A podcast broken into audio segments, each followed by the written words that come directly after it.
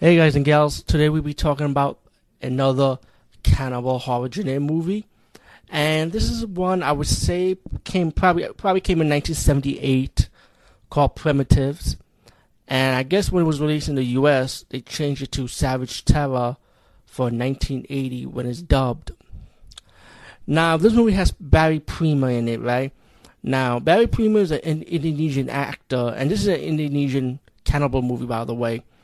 And um, but let me say who Barry Prima is. Barry Prima, he did a movie called The Warrior, an Indonesian movie called The Warrior. Let me, let me correct that. But he's like the Paul Naschy of that era, you know, that country, because he does like all these different genres in movies, especially exploitation type of movies, which borrow beats from American music. Let's be real, or Italian soundtracks. But um, he's a good, good actor. I love his horror work. I love his um action work. Just Google Barry Prima, you know who he is. Anyway, Primitives, aka Savage Terror, is about these three three young adults. You know, they want to study about tribes, but they want to study about tribes that nobody never knew about, which is the cannibal tribe. So they have this guide and somebody from the village to take them deeper, deeper in the jungle, and um, of course, they was rowing the boat, and this is one of those moments when they fell down like the waterfall, and they all got separated except for the guy in the girl. Later on, they get captured by the tribe, tribe, cannibal tribe, and it's like getting like um teased at, you know, because the tribes are looking at them like, like what the fuck is this, you know, like they're ripping their clothes off, they um kind of like um torturing them a little bit, like mocking them.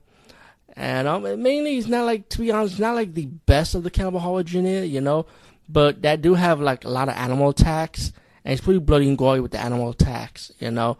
And even the de- death scenes, it, it, to me, it felt more like well grounded. Like I would say, this movie was a little bit more realistic than the other cannibal movies, because it's like the other cannibal movies, they kind of like it's more show, you know what I'm saying? But Savage Terror is like more realistic, I would say, more grounded.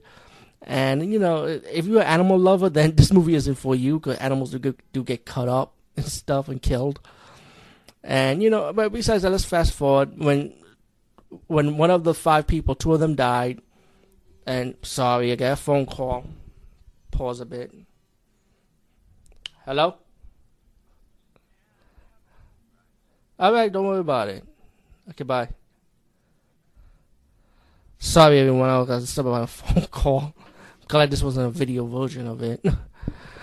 um. Anyway, two of the people, uh, two of the people died. The hunt, the guide, and the other guide, guide, excuse me.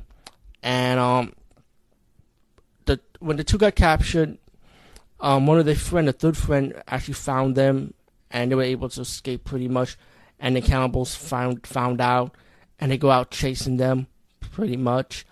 And you know, you get your ending when you know you get your survivors, and they were able to escape the cannibal tribe.